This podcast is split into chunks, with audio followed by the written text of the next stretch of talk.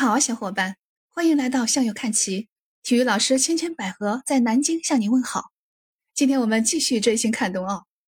一个好消息啊，我们的大跳台冠军谷爱凌在今天的自由式滑雪坡面障碍技巧资格赛中踏踏实实的晋级了。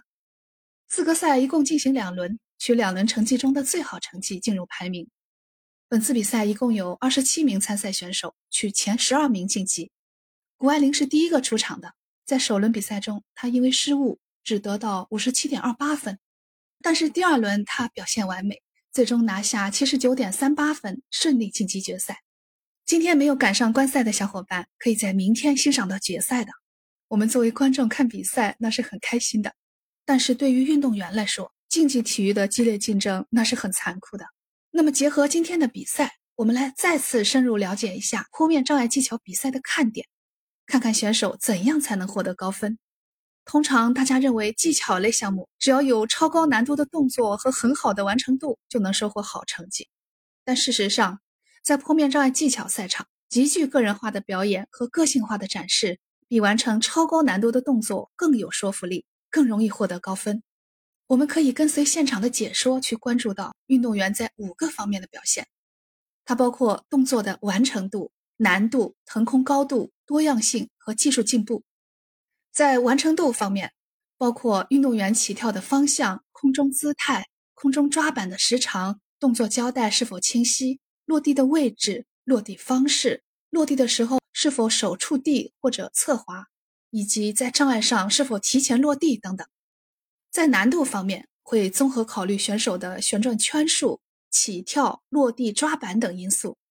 连续的高难度动作组合得分将会高于两个高难度动作中间夹杂简单动作的组合。在道具区，如果选择更有创意、难度更高的障碍来通过，即使动作简单，也会受到裁判的青睐。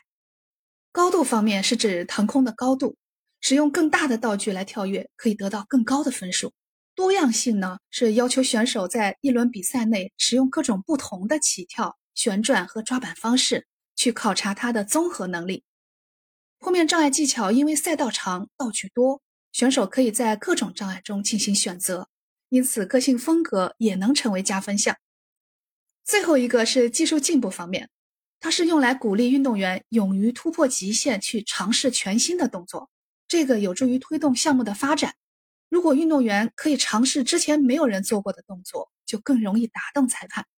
之前的比赛中，所有的评分都是印象分，而在这次北京冬奥会上，评分的标准改为六个障碍每个十分，剩余四十分是印象分。这次资格赛中，裁判员的打分总体感觉非常谨慎，运动员们焦急等待出分的时间稍显漫长。这可能跟打分机制的改变有一定关系。也可能跟谷爱凌是第一个出场有关，你懂的。裁判员有压力啊，必须谨慎。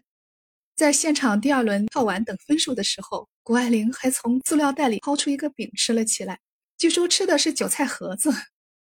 这青蛙公主又高端大气又接地气的，真是太可爱了。